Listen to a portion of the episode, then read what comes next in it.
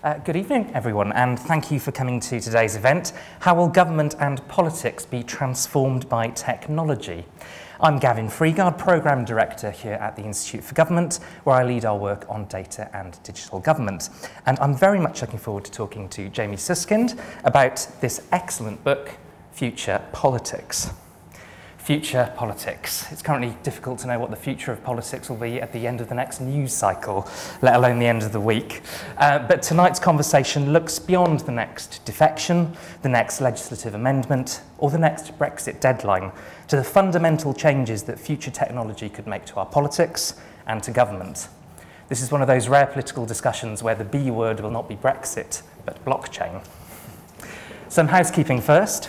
Um, if you want to use some current technology to share your thoughts on tonight's event, we're using the hashtag IFG Digital and we're live tweeting from at IFG Events. Those of you in the room can get onto the Wi-Fi using the details behind me. The network is IFG Guest, the username is IFG, all lowercase, and the password is visitor, also all lowercase. We're live streaming this event, so hello to those of you watching us online.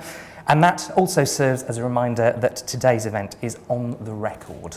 Uh, video and audio will be available afterwards. Advances in technology are daily transforming the way we live and how we interact with one another. Changes in how we gather, store, analyse and use data, whether government or big tech companies, are profoundly changing our politics and our society. But, and I quote, we are not yet ready, intellectually, philosophically or morally, for the world we are creating. We aren't ready for our politics to be dominated by questions of digital control over our lives. We haven't adapted to a world where the digital is political. That, very broadly, is the argument made by Jamie in this book, Future Politics Living Together in a World Transformed by Tech. Jamie is an author, speaker, and practicing barrister. He's a past fellow of the Berkman Klein Center for Internet and Society at Harvard and has previously worked in politics for Tony Blair, Ed Miliband, and the late Senator Ted Kennedy. So Jamie's going to take, talk for about seven minutes or so about the book and how government and politics will be transformed by technology, We'll then carry on the conversation for a short while, and then we'll throw it open to questions from you in the audience. Uh, we'll wrap up at about 7 pm, and you'd be very welcome to join us after that for drinks, nibbles, and book signing afterwards. Uh, you'll be able to find a copy on sale for the special discounted rate of £15 for one night only, so make sure you take advantage of it. Uh, so without further ado, Jamie. Well, Gavin, thank you, and thank you all for coming out on this cold evening to talk uh, about the future of politics. Um, I just want to start with a few stories to let you know where I'm going and where my thinking uh, comes from. I want you to first of all start by imagining that you're taking a drive in a self driving car for the first time, and you are late and in a hurry, or perhaps it's an emergency and you need to get to the hospital, and you ask that vehicle to go over the speed limit uh, just for a moment as you might do if you were controlling it. But the vehicle refuses. In fact, it doesn't even go up to the legal speed limit. It stops at, say, 50 miles an hour because that's the rule that's been programmed into it. Or say you want to park that vehicle illegally just for a moment while you dash into the hospital on a double yellow line. Or say you want it to take you to somewhere that its GPS systems tell it would be trespassing, but the vehicle refuses to do so on all occasions. Now imagine a, a different example, in fact, a real life example, which is Amazon, uh, one of the biggest and most sophisticated tech companies in the world. For five years, Amazon used a machine learning recruitment system in order to uh, recruit people to work at the company. And we'll perhaps talk a little bit more about machine learning systems as the day goes on. But essentially, what Amazon did was it gave this system data from the past data about who its most successful employees were, and data about the characteristics and qualities of those employees, and said, scan the CVs of applicants in order to find the qualities which suggest, in the past, uh, that would make a successful uh, career at Amazon. But the difficulty was that, for reasons which were not good reasons, the previous 10 years at Amazon had been a largely male dominated work culture. And so when this machine learning system reached its conclusions, the conclusions were that actually the best predictor of being a successful employee at Amazon was being a man. which meant that if your CV said the words women's football team rather than just football team, or had the name of an all girls school or all women's university, it would go to the bottom of the pile. Now, that was a system that was, in fact, used by Amazon for some five years. Now, I want you to ask yourself if you've ever done one of the following things. Have you ever streamed something, whether it's music or an episode of telly, uh, illegally online using a, a, an online uh, website that you shouldn't have used? Have you ever jumped on and off a bus with, without paying a fare? Have you ever paid someone cash in hand knowing that uh, tax wouldn't be paid on that money? And have you taken more than your fair share at a self help buffet or self help s- system in a restaurant uh, or in Nando's or the like? Three quarters of British people or thereabouts admit to doing one of these things. Um, I sometimes call them mini crimes, but they are in fact just crimes. Uh, and the reason most people have done them, and it's a bit like driving over the speed limit or parking on a double yellow, is that in a free society or a free-ish society, there is this hinterland at the edges of the law where you're allowed to get away with minor transgressions uh, without being punished every time, and certainly without being caught every time. But of course, in a world where digital rights management technology is so strong that only the greatest hackers can illegally stream an episode of Game of Thrones, your option to do that mini crime is taken away, as it is when you're in a, a, a world of smart wallets and your fare is automatically deducted when you jump on the bus. You can't pay someone cash in hand in a cashless economy, and you can't take more than your fair share at the self service station if the uh, distribution of whatever it is is regulated by face recognition technology. Um, if you go to the public facilities in Beijing's Temple of Heaven Park and try to use toilet paper there, you'll find that your helping there is in fact regulated by face recognition technology because they had a problem with people taking too much. Uh, that's, that technology is becoming cheaper and cheaper. Final example.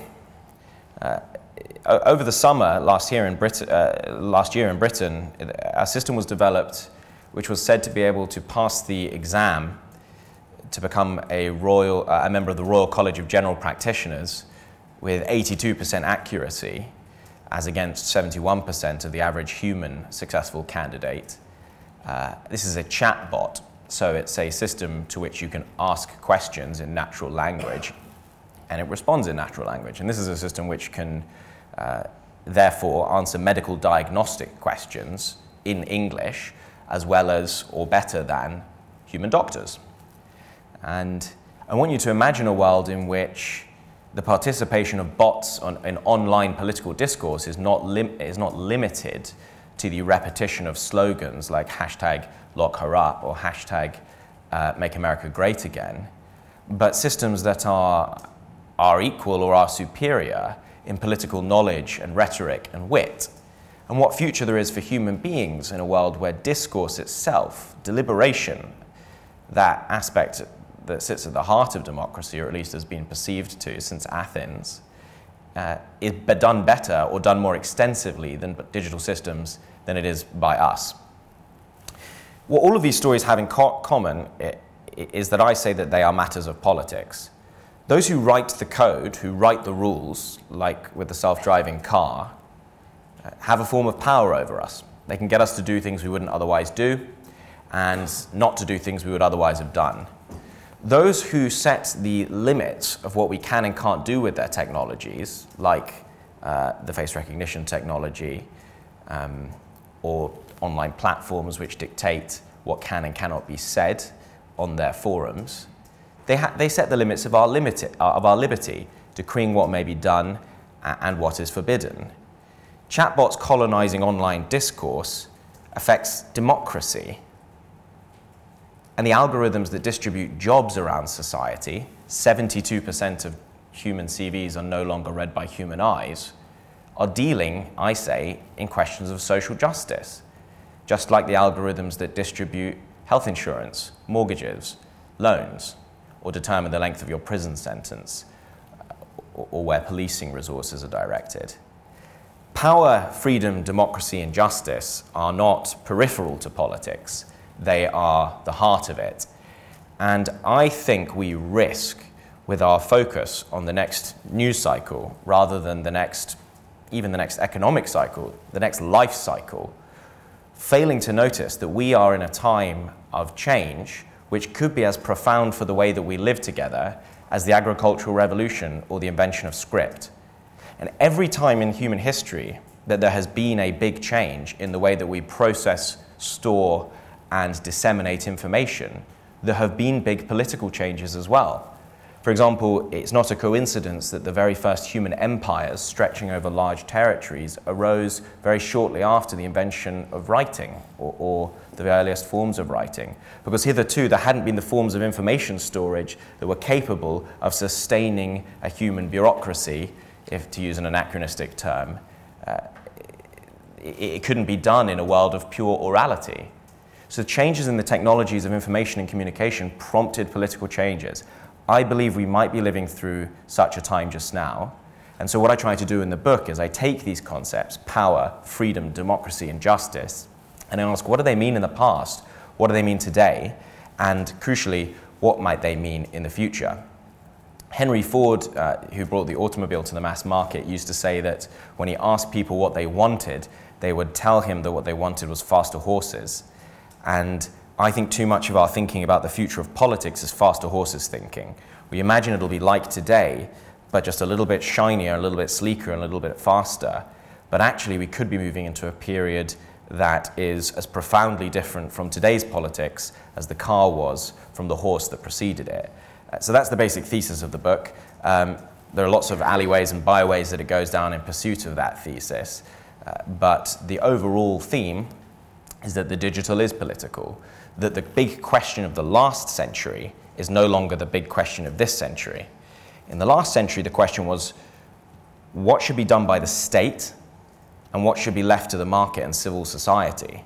That was the fundamental political question of the 20th century. It divided left from right, and it divided the Eastern Hemisphere from the Western Hemisphere. In our time, I suggest, the key question will be this To what extent should our lives be governed by powerful digital systems and on what terms. And that requires analysis of where those systems are owned, where they are controlled, whether in the private or the public sector, and the rules and the regulations and the morals and the norms that govern them.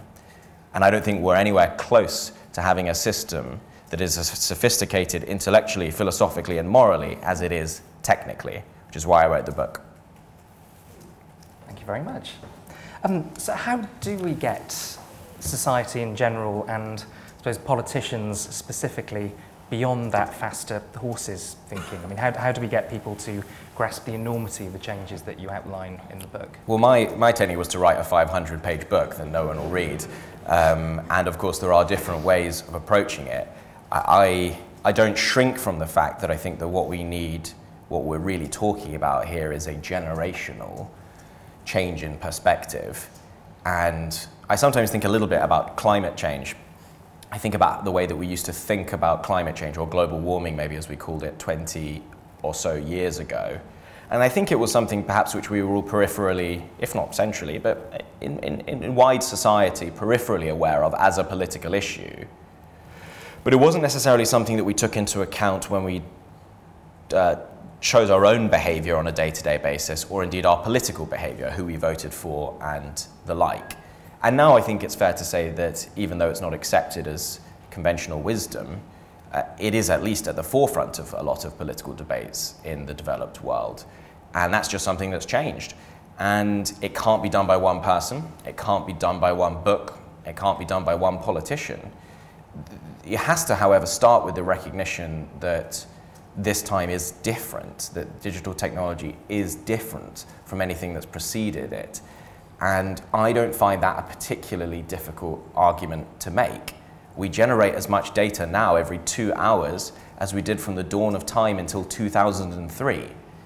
And that rate is growing exponentially, such that by next year there'll be 3 million books worth of data in the world for every human being on the planet. Artificial intelligence systems can now beat us at almost every game we've ever devised in circumstances where even the top software engineers 10 years ago would have said it was absurd that they could beat a human being at Go, let alone thrashing grandmasters in the manner the Google DeepMinds um, systems can now do. We, we, uh, we are distributing technology into the fabric of the world around us in a way that it's never previously been. So, in the 1980s, well within the, the lifetime of many of us in this room, a computer was the size of a room. And if you wanted to program it, as uh, Professor Floridi says, you had to walk inside and use a screwdriver. For most of us, the key paradigm compute for computing has been the keyboard and the mouse and the screen that sits in front of us. In the last few years, maybe since about 2009, which I suppose is now 10 years ago, perhaps the principal paradigm has been what uh, is called the glass slab. This is the main way that we interact with digital technology. But in the future, it won't be. In the very near future, we'll have systems that are not just more capable, but that are integrated into the, into the fabric of the world around us in our appliances and utilities and objects and architecture, in our public spaces in the form of smart cities, and in our private spaces in the form of smart homes. These are not, I say, insignificant changes, but as long as we learn to look at them as citizens rather than just as consumers, we can actually begin to see that really this, this time could be different and this could quite profoundly change the way that we live and in particular the way that we live together. Mm. So the, you sort of suggested that the sort of political realm is quite different from the economic realm in some of this. And I suppose one of the big issues that we've seen just in the last few days is around certain social media companies being in the news. I'm thinking of the um, Digital Culture, Media and, and Sports Select Committee report yesterday looking into how some of those companies sort of use data and where it fits into fake news. I mean, where do, the, where do those sort of tech giants who are not state actors fit into this sort of picture?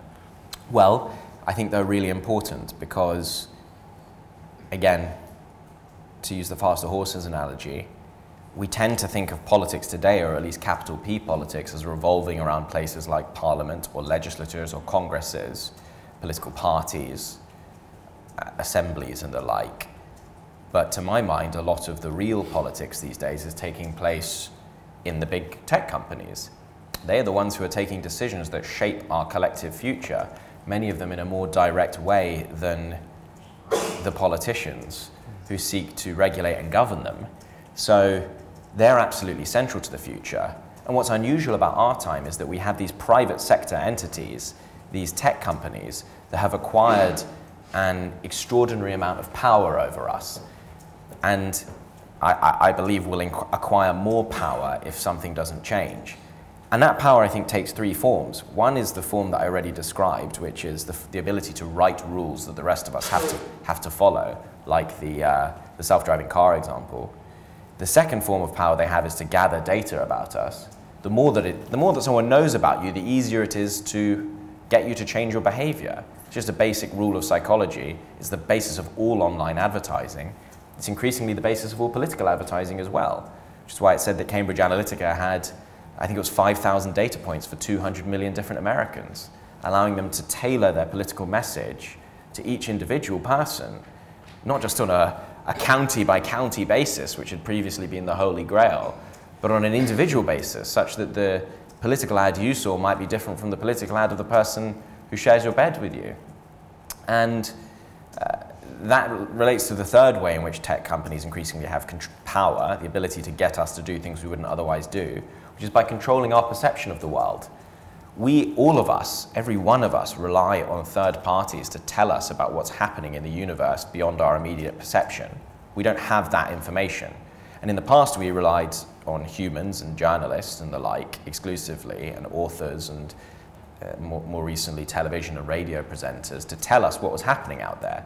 But increasingly, we rely on technologies to rank and sort what is important, to tell us what is true and false, right or wrong, real and fake.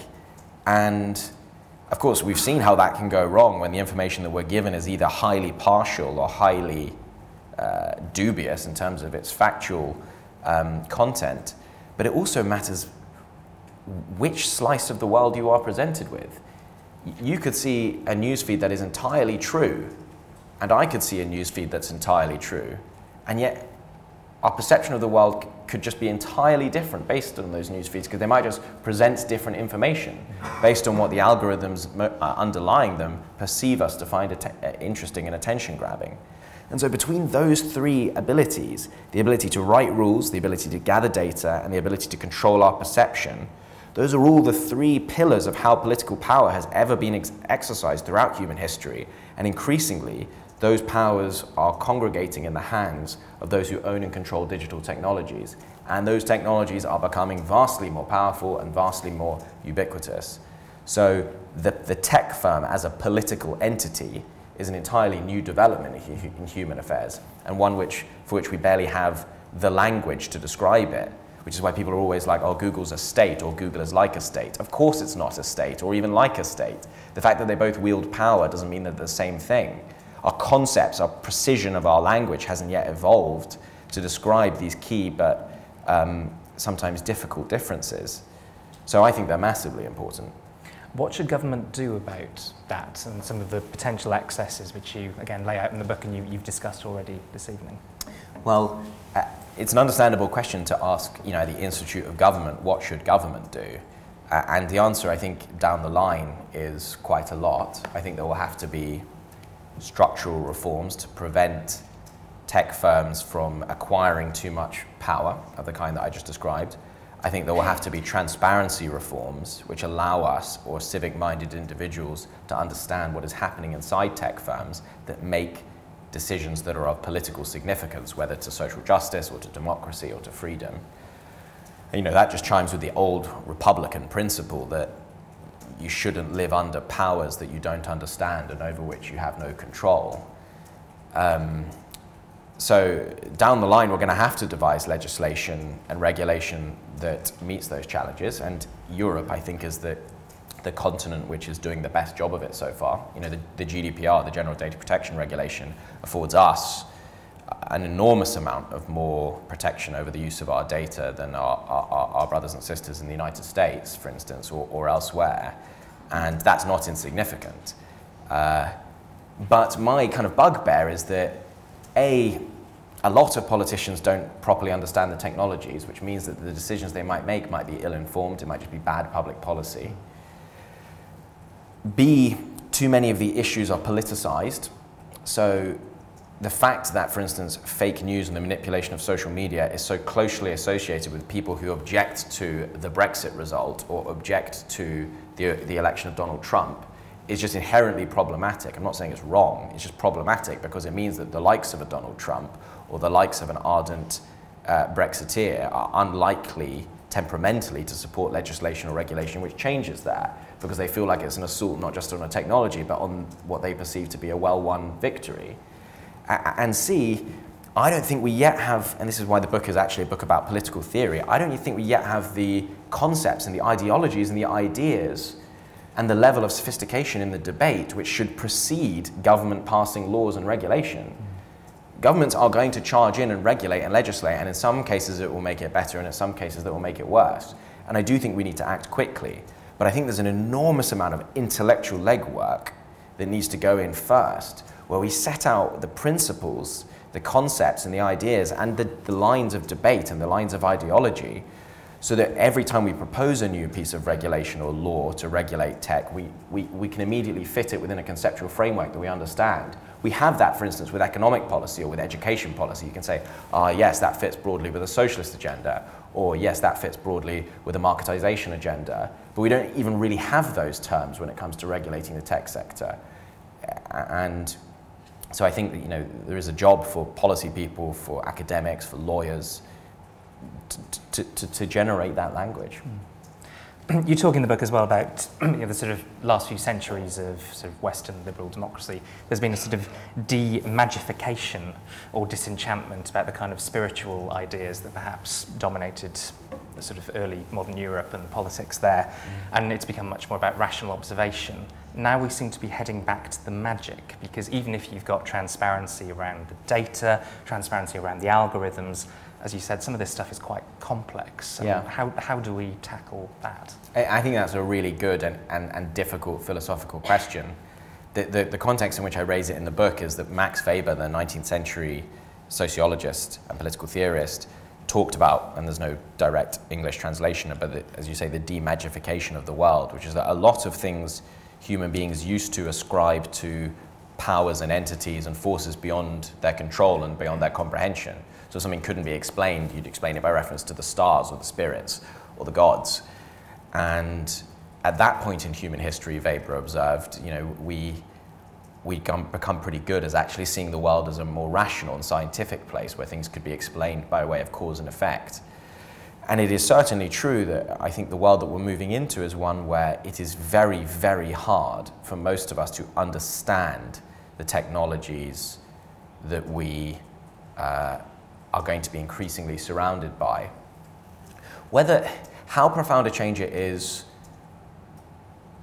depends on a number of factors. You see, for instance, many of us in the room wouldn't be able to describe how a calculator works, but we know what a calculator does, and we can test its working by putting in calculations to which we already know the answer to check that it is doing what it is supposed to do.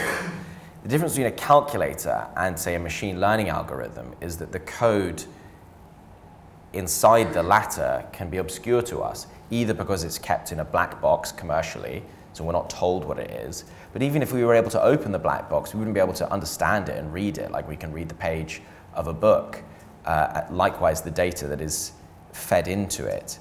So there is this risk, I think, and in many ways it might be an unavoidable risk, that what you have is a very small class of people in society who are actually capable at any given time of understanding and explaining a technology to a reasonable extent. Although I, you know, I, I did this I, I, spent some time in Harvard and I went to see one of the machine learning engineers there, a really top professor, and he showed me a system which he developed where um, a machine was able to, so we had a screen in front of us and it was a picture of a road, an image of a road as, with a car driving down it. So there'd been a camera strapped to the top of a car. And just rolling back a bit, the human eye, uh, because of the delay that and I'm not expert in this, but I'll explain it to you as it was explained to me. Because of the delay caused by light shining into our eyes and then being processed by the brain in terms of our vision, we predict the next microsecond of what we see before we see it. And then the brain corrects for it if what you actually see turns out not to be what you see. Because otherwise, you'd always have this lag in your vision. So you tried to create a machine learning system that replicated that. So what you had on the left side of the screen was the actual process of the car driving around the corner, and what you had on the right-hand side of the screen was this machine learning system which had been trained to predict the next microsecond. And it was interesting comparing the two, and they were very, very, very similar, just like uh, the human brain is very, very good at predicting what you're about to see before you see it. The reason I tell that story is because I said to him, well, how does that work? And he said, you know what? I'm not entirely sure. and that's just one application of a machine learning system. Now, you might say, well, actually, if you can't, that's all very well for that in the lab.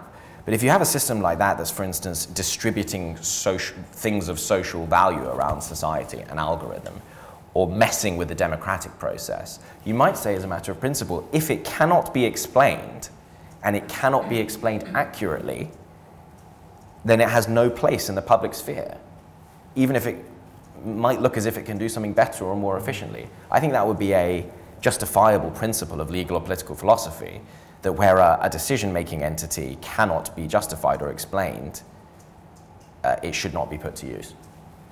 Just one final question from me before I, I throw it over to the audience. Um, we've talked quite a lot about the sort of threats so far that a lot of this yeah. technology poses. Um, you also talk in the book about some of the opportunities, particularly for sort of coming up with new forms of democracy that might help adapt to some of these problems and sort of face some of these problems. I wonder if you just want to outline some of that. Um, yeah, although when I tend to talk about the potential new forms of democracy, that people tend to find them horrifying as well. So uh, I'm not sure if, although given the week we're having, I sort of feel like now more than ever, the argument holds weight that this is un- what we currently have is unlikely to be the final and best form of human self government, uh, if, if, ever we were tempted to think that it was. Um, let's, let's just look at it this way. I've already talked about the, ch- the potential challenges that uh, the automation of deliberation could pose to the way that we talk about politics, having to interact with bots and the like one of the things that I think is going to emerge over the next few years, and this isn't a particularly new concept, is, is, is demands for direct democracy. Now, you're already hearing populist leaders asserting that actually the only truly democratic decision is one on which the people have voted directly. And we're not a million miles away technologically from a system in which, if we wanted, you could swipe left or swipe right on your phone five or ten times a day on matters of public policy in your local or national area. And I'm sure you can think of arguments in for and for and against such a system. I think the key point is that for the last couple of thousand years, it's not even a debate we've had to have because advanced political societies are so big and complicated that it's never been possible to get all the people together to vote on every issue. That's why we have uh, representative democracies. But I think in the next few years, that, are, that will no longer hold. I think it will be perfectly feasible, if we wanted to, for all of us to be able to vote on everything all the time. And so we're going to have to do some hard thinking about how much democracy is too much democracy, how much democracy is the right amount. So that's stage one. Stage two, it would be strange, I think, in a world where there's three million books worth of information for every human being on the planet, to say that the system which best represents the people is one which relies on a tick in a box every five years or four years, choosing between four or five different options. It wouldn't surprise me if democratic theorists began to argue that actually a truly representative democracy is one which, as a matter of institutional uh, philosophy, takes into account the data that is actually out there about our lives. Now, obviously, governments use data when they make policy, but it's a kind of public policy choice. I think the next argument we'll have to wrestle with is whether not to do so is actually, in some sense, undemocratic or, or, or illegitimate for some other reason. Then there's the question about what role artificial intelligence should play in the governance of human affairs. Now, we already trust AIs to diagnose our cancers, which they do for skin cancers and lung cancers better than doctors. We trust them to trade stocks and shares on our behalf in the future, the near future, we'll trust them to drive us around and get us to places safely. It's not crazy to ask which areas of public policy might be uh, favorably affected by the introduction of automated systems. Now, I also know that there are, and the book is about the problems as well as the opportunities. I obviously know there are problems with algorithms as well, just as there are problems with human officials.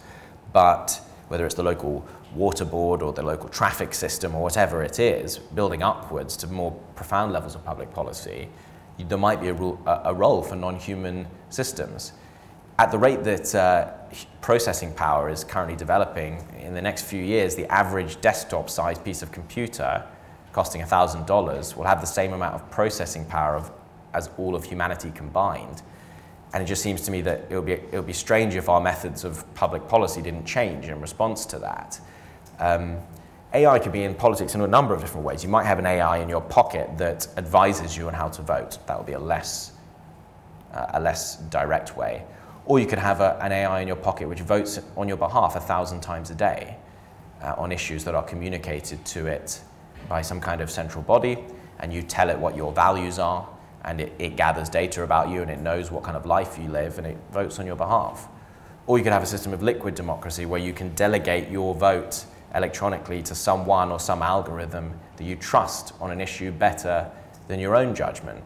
So on matters relating to the NHS, I'm going to let this consortium of doctors and nurses vote for me, or I'm going to let this algorithm which um, aggregates the views of all doctors and nurses vote on my behalf, um, because I trust them on their views on the NHS more than I trust my own views.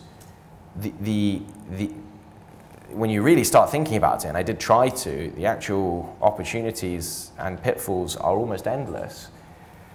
But I sometimes feel we don't think about this stuff at all, even though it really is on our doorstep. I think this is stuff that's within our lifetime because we are so caught up in the day to day fracas that is politics. Um, I just think it would be good if we could do both to raise our eyes to the horizon. The reason I, I say that is because if you don't, then the decisions are made for you and they're not made for you by a polity or through democratic means, they're made through the logic of the market because these products, these technologies are developed by private companies in pursuit of profit. There's nothing wrong with that, but there's no reason why technologies that develop according to the logic of capitalism would also be good for our public life and our public health. And I think we begin to see that with social media and the like.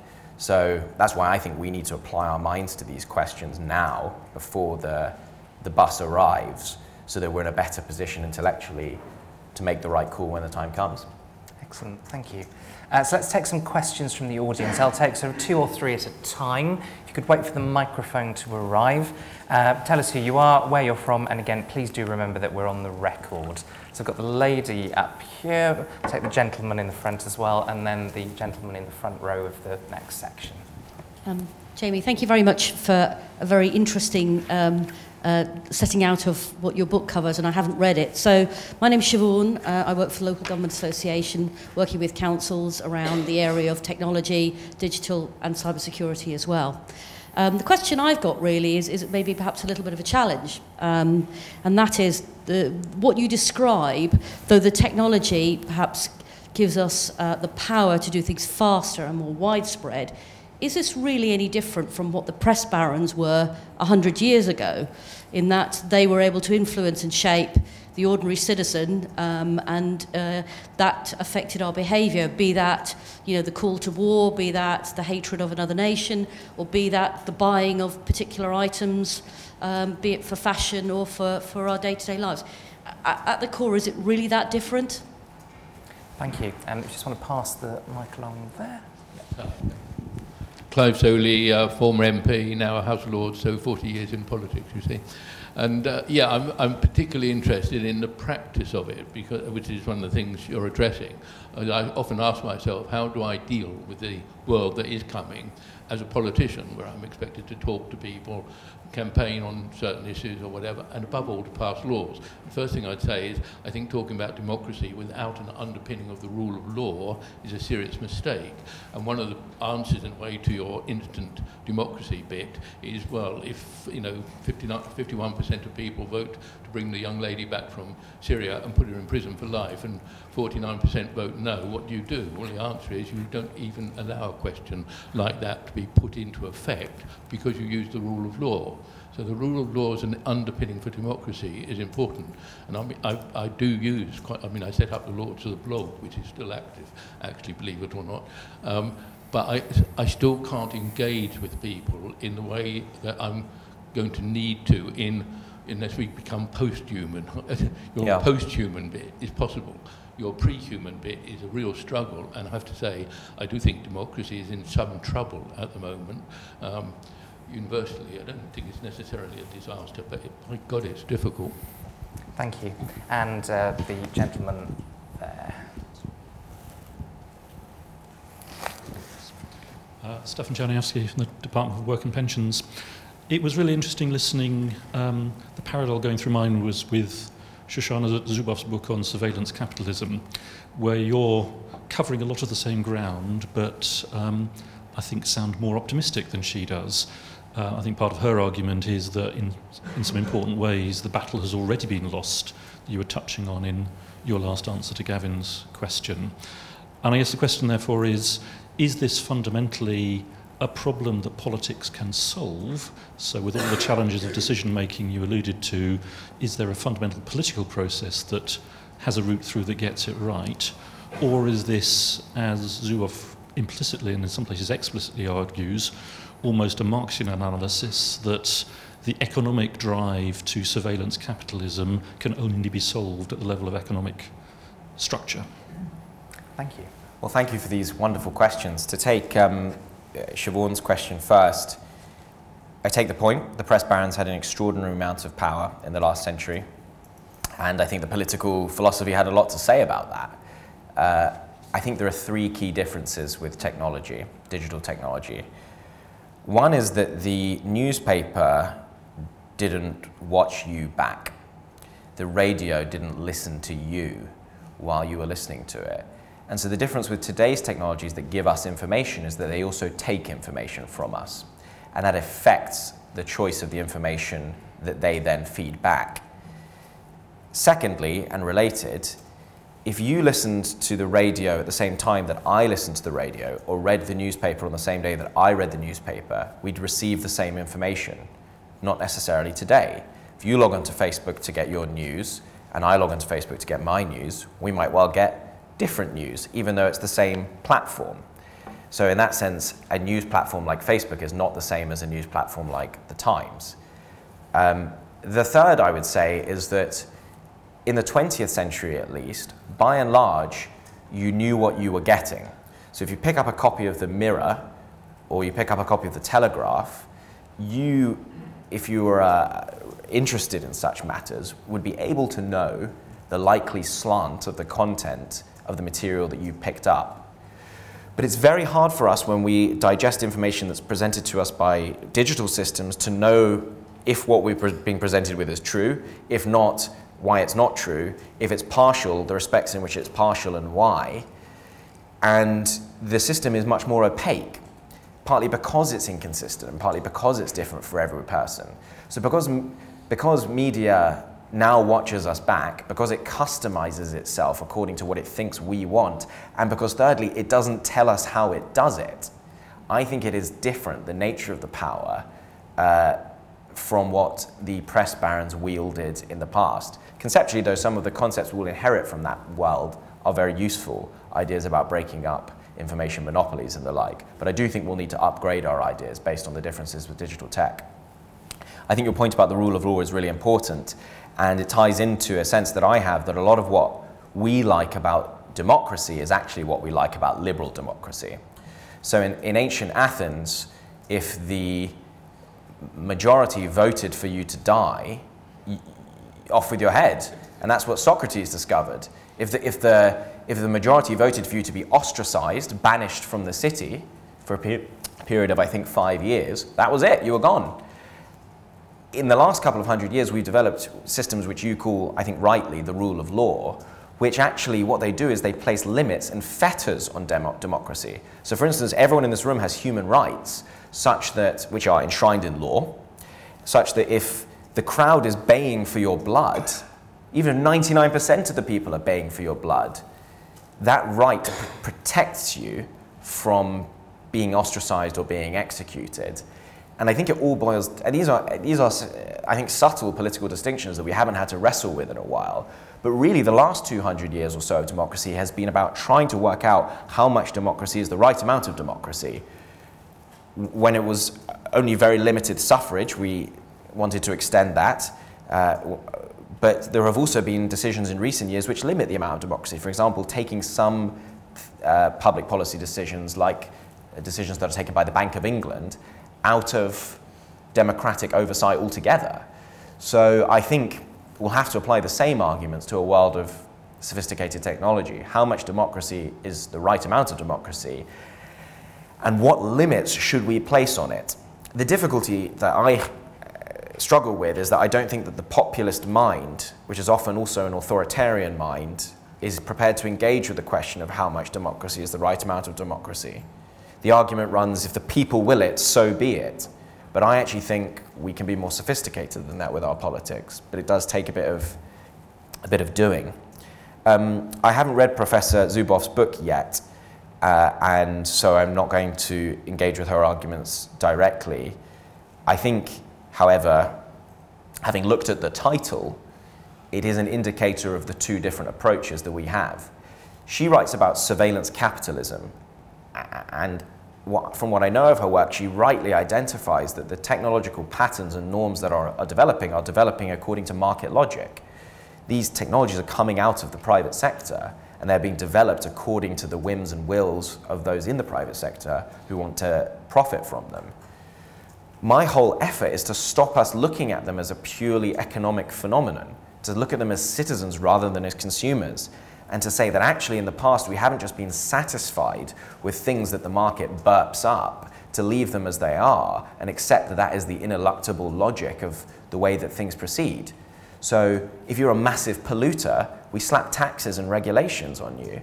Uh, and the same logic could, could apply to technologies if we decide that surveillance capitalism is a form of economic organization that we do not like, then it, to answer your question, it can only be politics that deals with it. Do I think we can deal with it? I think we have our work cut out because I don't think most of, most of us really even recognize there's a problem yet. And so when people ask me, as they often do, you know, is this a problem that we can be fixed? Can be fixed. I say, ask me in five or ten years' time because right, right now we're not even on the playing field. We're not even really trying to engage with these issues. Where's the government department? And, and I don't just mean little think tanks here and there around Whitehall. I mean, where is the cabinet level minister in this country who is dealing with this on a day to day basis and reporting to the prime minister? And this is one of the most advanced democracies in the world. And in many respects, we're much better than a lot of our peers.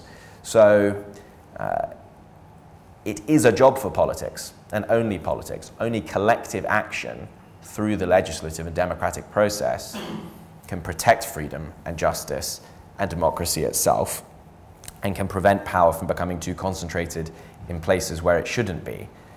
So that's why I called my book Future Politics. We have to recognize that it's political.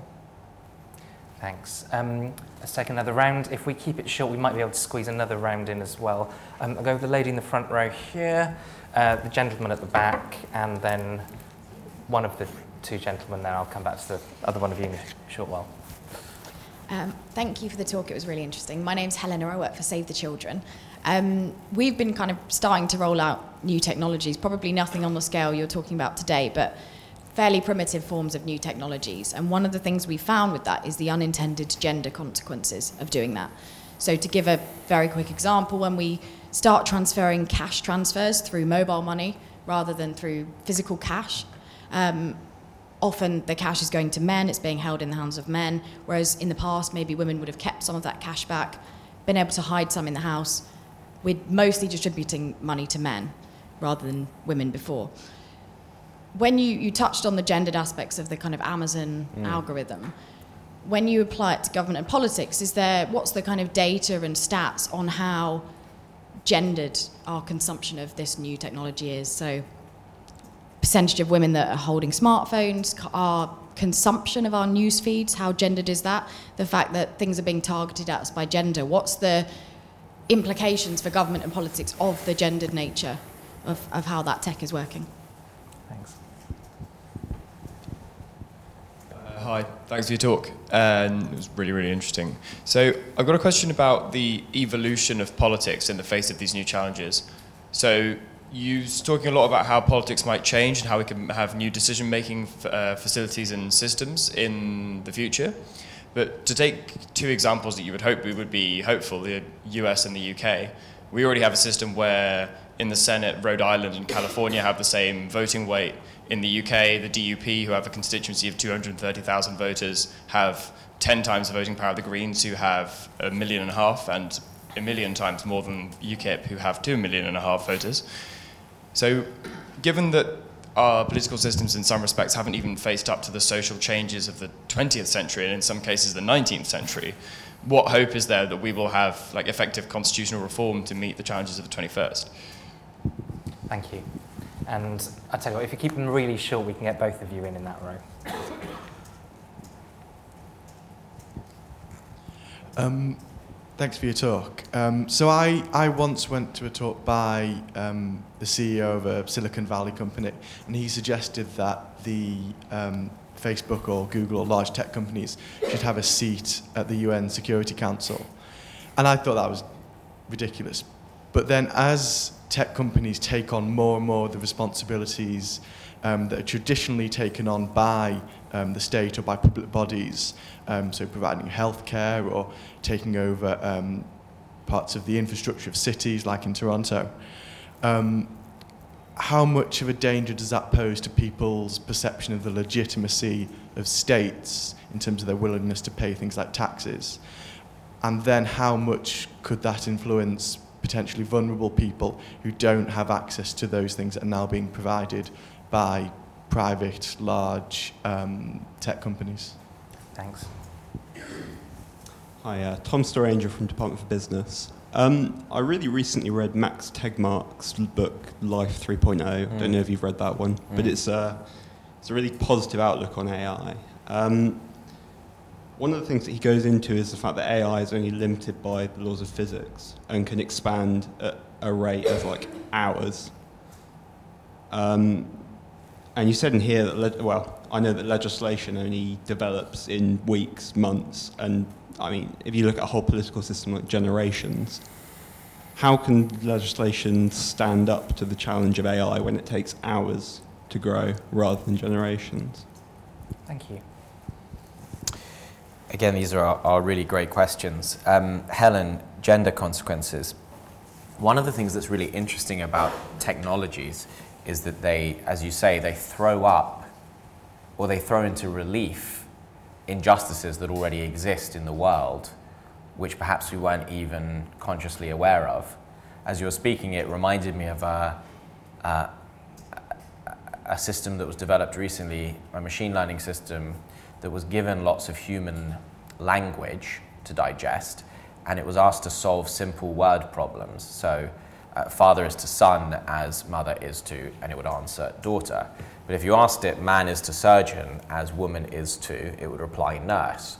Uh, and if you asked it man is uh, architect as woman is to, it would reply interior designer. And the reason that that system did that was not because the people who wrote the code were misogynists, it was because there are actual deep structural inequalities or, or un- injustices in the way that human beings use language. And those were shown in the system that, uh, that was developed for an entirely different purpose. Another, another similar example is Google's autocomplete system. Um, I haven't tried it with, with gender, but if you type in why do Jews, it finishes with have big noses. And the reason it does that is not because Google is anti Semitic, it's because that is a question that lots of people have asked when they began their question with the words, Why do Jews? And so I imagine if you typed in, Why do women? you'd get some disobliging um, things there as well. So, to answer, or, rather not to answer your question, I don't have at my fingertips statistics about technology usage among women and men and other genders and how it and how it uh, and how it is distributed around the world. What I do know is that technologies themselves, once those inequalities have been identified, can and should be engineered to make the world less unjust rather than simply replicating and enhancing the injustices that already exist in the world. So when I give the Google example recently, a, a Google engineer in the audience said, well, you know, that's, that, uh, that's just a neutral system. And, and I said, well, neutrality is one principle of justice, but neutrality isn't always the best principle of justice. So, for instance, if you believe in positive discrimination, neutrality is the opposite of justice in that circumstance. You actually believe that you should weight something in favor of a particular group who's, had, who's been disadvantaged in the past.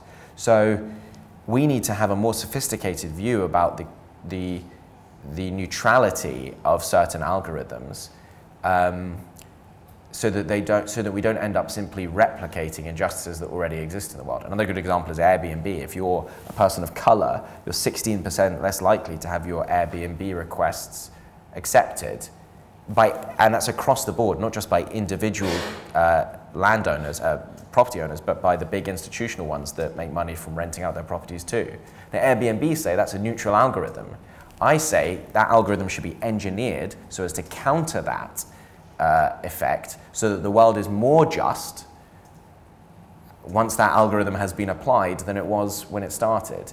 This is what I mean when I say that, like it or not, software engineers are increasingly social engineers. But once you have a clear idea in your mind of your principles of social justice, you shouldn't just accept that technology is going to exacerbate them.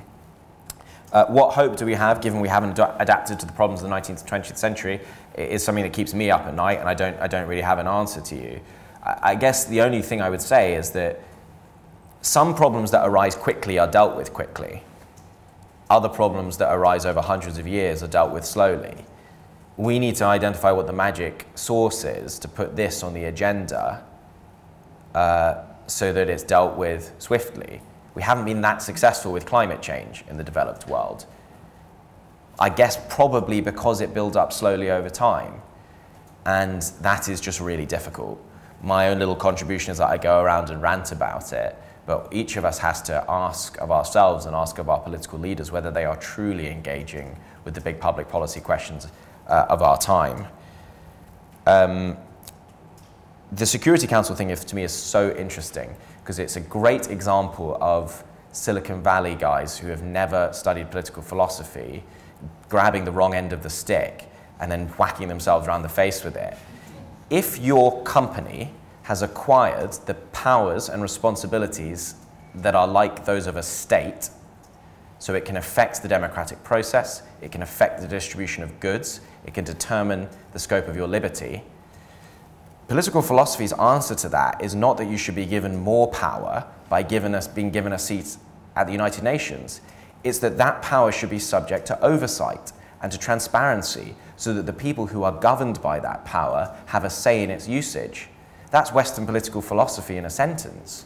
And it's a big problem that these guys who are re and they are mostly guys who are rebuilding the world do so with a understanding of political obligation and responsibility that is often much less sophisticated than their technical technical understanding. And I do criticize them, but of course I also criticize politicians and the like for their lack of technical understanding as well. So what I think is most likely to damage people's perception of the state is if the state itself it fails to deal with these challenges to the supremacy of its power. I think if you live in Burma or Myanmar uh, and Facebook is really the only is, is really the only source of the internet as the only source of online news, it's very hard for the state to muscle in on that. And in a sense, you're starting at the wrong end when you ask how can the state be more legitimate? Well, the state is plainly failing to provide the infrastructure that, that Facebook is providing. And so, in a sense, Facebook has a greater degree of legitimacy than the, than, the, than the state in that instance, albeit that, as I say, it should be subject to the scrutiny and oversight that a state is subject, subject to. Um, but this battle between states and tech firms, to me, is going to be one of the great defining debates of the, the next century. And there's a spectrum. On the one end, you've got the full China, where the interests of the state and of the tech firms are almost entirely aligned, and the state is able to co opt the power of technology for its own ends. Uh, on the other end, you have things like crypto companies or Apple refusing to give its, the password to the iPhone of the San Bernardino terrorist, uh, where you've got state firms against, so you've got tech firms against the state, butting up against each other. In the middle, you have firms like the firms in America whose job it is to gather data. Um, so, so it's unconstitutional for the, Amer- for the US government to engage in mass surveillance of populations. It's not unconstitutional for the US government to buy that information from private sector entities that do it. So there are whole companies whose job it is to, to gather together data about people and package it and sell it to the US government. So there you have something in the middle where there's a sort of commercial pact between the state and the tech firm this spectrum is something that I think needs greater attention, and we need to decide where best tech firms should sit on it. My preference is for somewhere around here. I think there should be a healthy tension between tech firms and the state. N- neither should be in the pocket of the other. Um, and the final question was about, I think, the speed of technology. So, technology moves really quickly. AI, in particular, can have a great leap forward in the course of an hour. And how can laws catch up. Uh, it's a problem. It's not the only problem. There are other problems like most of the smartest tech people aren't working in the government. They're working for the tech firms and making a killing. They're not even working in universities anymore. You know, to go back to the Harvard experience, they really struggle to retain software, uh, computer scientists because Google gives them a million quid a year to do whatever they like in its data labs where they have access to much more powerful systems and much more plentiful data. So a bit like financial services, although probably worse, there are a lot of Uh, challenges posed by technology which develop so fast with the most sophisticated people, and then you've got the old state plodding along behind. The state still has some advantages in that it ultimately does call the shots, and tech firms should be aware that if they try simply to outrun the state, the state will just end up legislating, probably cause, blundering in, causing more harm than good. So there are lots of reasons why a tech firm should be incentivized or could be incentivized to cooperate with the state and improve its behavior anyway in your particular example of the kind of exponential AI all of a sudden developing and taking over the world, which isn't, isn't what you said, but I'm sort of taking it to its logical conclusion, it's very hard to regulate for that. But what I think you can do, and what I tried to do in the book, is step back and say, what are the broad ch- changes that are taking place here? Technology is getting more capable, more and more data is being gathered, technology is becoming more ubiquitous. Then you can identify the public policy responses to those in, in principle, then in practice, and then you've got laws and regulations that are based on the intellectual foundations laid. Um, can't cater for everything, but that's not really a reason to cater for nothing, which is what we, I think, too often do now. I'm really sorry we're going to have to end it there, and particular, particularly sorry to those of you who had questions. Um, do pick up a copy of the book afterwards, um, like £15, as I said earlier, so it's a bargain. And uh, if you enjoyed the event tonight, there's so much more um, to sort of dissect and, and think about in, in the book. Uh, do join us for a drink and some nibbles afterwards. Thank you very much for coming along this evening and for some very well-informed questions. And finally, a huge thank you to Jamie for talking to us about his book this evening. Thank you very much.